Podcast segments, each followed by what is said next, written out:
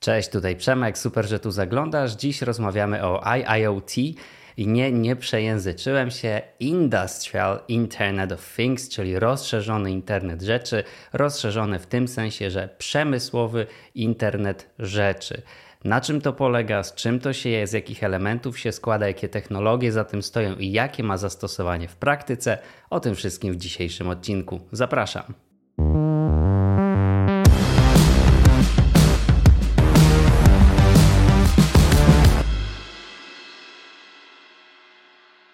Industrial Internet of Things, czyli przemysłowy internet rzeczy, kładzie nacisk przede wszystkim na komunikację typu M2M, czyli maszyna do maszyny. Mamy więc tutaj bardzo dużo sczytywania danych z czujników zawartych w maszynach przemysłowych w tym wypadku, które niejako karmią algorytmy machine learningowe, czyli uczenia maszynowego, które z kolei jest nieodłącznym elementem IIoT, podobnie jak big data, czyli mamy tutaj duże zestawy danych, które podlegają później bardzo zaawansowanej analityce. Można powiedzieć, że IIoT to jest takie połączenie IT, czyli Information Technology, i OT, czyli Operational Technology, czyli takiej warstwy danych, informacji z warstwą operacyjną, również w tym wypadku hardware'ową, żeby lepiej zrozumieć, jak w detalu, w praktyce działa IoT, czyli Internet Rzeczy, odsyłam Was do dedykowanego odcinka. I co to przede wszystkim daje biznesom, firmom, przemysłom? no w głównej mierze możliwość integracji tych kilku elementów, czyli sfery danych ze sferą maszyn, czyli od zawsze maszyny coś produkowały, coś przetwarzały, jednak nie do końca byliśmy w stanie w taki systemowy sposób analizować to, jak można taką produkcję na tym przykładzie usprawnić, jak można poprawić nasze procesy produkcyjne, tak żeby były bardziej wydajne, efektywne, to zwykle działo się już w takiej warstwie ludzkiej, czyli mieliśmy jakiegoś analityka, który przyglądał się produkcji. Dziś możemy z tych maszyn, cały czas na przykładzie produkcyjnej, pozyskiwać poprzez odpowiednie czujniki, w zależności od tego, co nas interesuje, masę informacji. Na bazie tych informacji możemy właśnie dalej zapinać algorytmy machine learningowe, możemy stosować analitykę typu big data, która umożliwia nam w systemowy sposób wychwytywanie trendów, wychwytywanie miejsc, w których możemy te nasze procesy poprawić, czyli dostajemy masę informacji, które potencjalnie dla naszego biznesu są również komercyjnie opłacalne.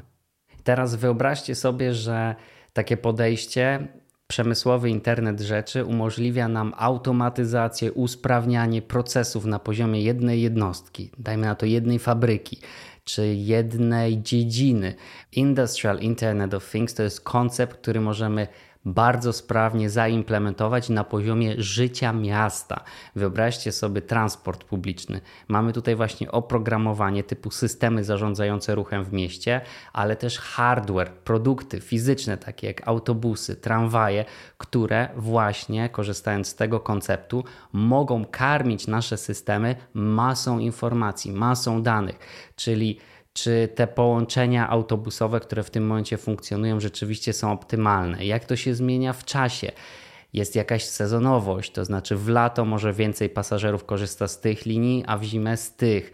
Może warto by zmienić trochę układ połączeń, tak aby pasażerowie przesiadający się do innych środków komunikacji mogli zwyczajnie zdążyć dla przykładu na ten następny autobus.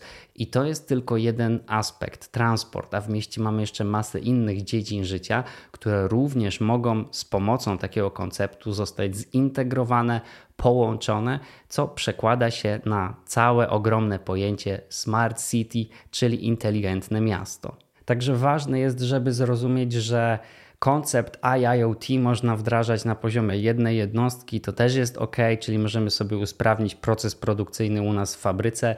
Jednak taki wysokopoziomowy koncept polega na tym, że jesteśmy w stanie te różne jednostki, czyli jeżeli mamy jakąś sieć fabryk, czy na przykładzie Smart City, czy ogromne zastosowanie IIoT również znajdziemy w medycynie, gdzie możemy łączyć ze sobą całe sieci szpitali, przychodni, urządzeń, które się w nich znajdują, zbierać z nich dane i dostarczać lekarzom przeanalizowane wnioski, jak na przykład poprawić jakieś procesy w zabiegach, w operacjach. Jest już na rynku masa urządzeń od laserów przez specjalistyczne sprzęty, które poza tym, że pozwalają wykonać jakiś zabieg czy operację, zbierają te wszystkie dane i w odpowiednich systemach pozwalają je właśnie integrować, pozwalają je analizować, analizować również duże zestawy danych, czyli tutaj wchodzimy w obszar big data, czyli nie tylko z tego jednego urządzenia, ale na przykład z urządzeń w całej sieci, w całej Europie czy nawet na całym świecie.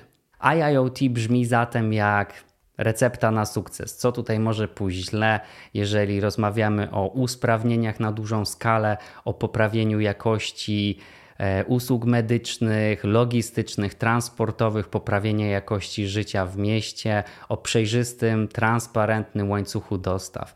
Ano nie jest tak, że jest to technologia idealna. W tym momencie wiele firm się na niej koncentruje i dostarcza rozwiązania, które usprawniają tego typu procesy. Jednak ta dziedzina jest nadal stosunkowo nowa ilość dostawców tych usług jest nadal ograniczona, jeśli porównać z innymi dziedzinami IT czy OT. I dlatego właśnie jest jeszcze duże pole do poprawy, szczególnie jeśli chodzi o warstwę bezpieczeństwa, które w tym momencie zdaje się być największą bolączką branży. Chodzi o to, że jeżeli jesteśmy w stanie połączyć tak wiele urządzeń i w tak krytycznych dziedzinach i branżach, no to jest też duże ryzyko, że jeżeli dostanie się tutaj nieodpowiednia osoba, jeżeli ktoś nam ten system zhakuje, jeżeli ktoś w nieodpowiedni sposób zaprojektuje jeden z systemów, które są częścią tego ekosystemu, no to mamy potężny problem, bo wyobraźcie sobie, co się dzieje, jeżeli dla przykładu niepożądana osoba uzyskuje w jakiś sposób dostęp w najlepszym wypadku do danych tych urządzeń, a w najgorszym fizycznie dostęp do urządzeń, którymi da się za pomocą software'u sterować. Jest to duże niebezpieczeństwo i oczywiście też na rynku pojawiają się już i rozwiązania, i dostawcy usług, którzy właśnie te ryzyka mitygują. To wszystko na dziś. Jeśli podobał Ci się ten odcinek, zasubskrybuj i do następnego. Cześć!